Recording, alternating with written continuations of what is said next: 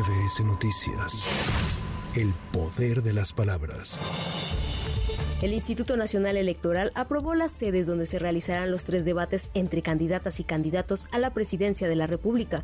El primer debate se realizará el 7 de abril en la sede central del INE. La consejera Carla Humphrey, presidenta de la Comisión de Debates, comentó que la transmisión de este ejercicio no será obligatoria para los medios de comunicación. Escuchemos a la consejera. Y aquí se propone que sea el primero, en virtud de que podría generar una mayor expectativa al ser la primera ocasión en que se reunirán en un mismo espacio de interacción quienes contenderán por la titularidad del Poder Ejecutivo Federal, eh, así también porque se determina que este ejercicio por primera vez se realizará en las instalaciones del Instituto Nacional Electoral, por lo que se propone que este ejercicio sea eh, no obligatorio. Como dije, pues este primer debate se distingue de los otros dos porque será en las eh, sede central del Instituto Nacional Electoral, lo que contribuirá seguramente a su difusión y a despertar el interés de la ciudadanía. Además, el segundo debate se llevará a cabo el 28 de abril en los estudios Churubusco y el tercero el 19 de mayo en el Centro Cultural Universitario Tlatelolco. La transmisión de estos dos ejercicios sí será obligatoria.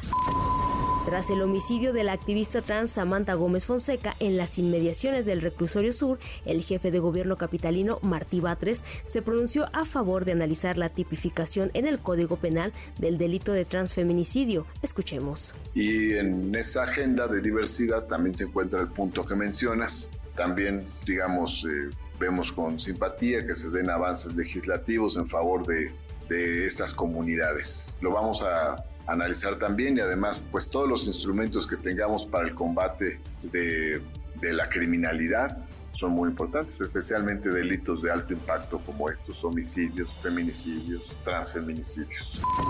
La Coordinación Nacional de Protección Civil hizo un llamado a la población para que adopte medidas de autocuidado ante las bajas temperaturas que prevalecerán en el territorio nacional durante esta semana.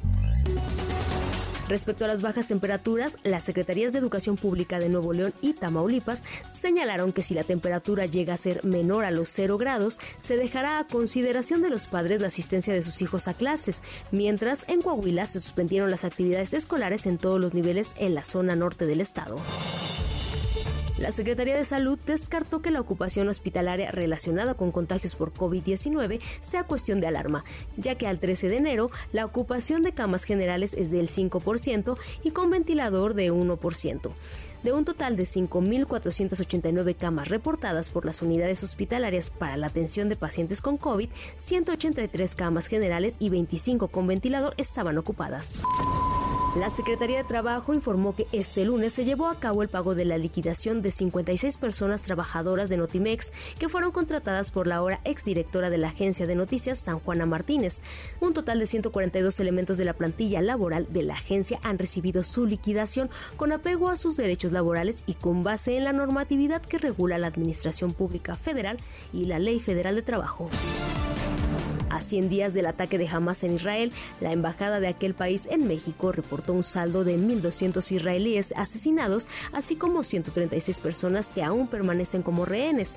Por lo anterior, el gobierno israelí llamó a la comunidad internacional para que exija la liberación de los secuestrados. Con información de reporteros y corresponsales para MBS Noticias, Claudia Villanueva.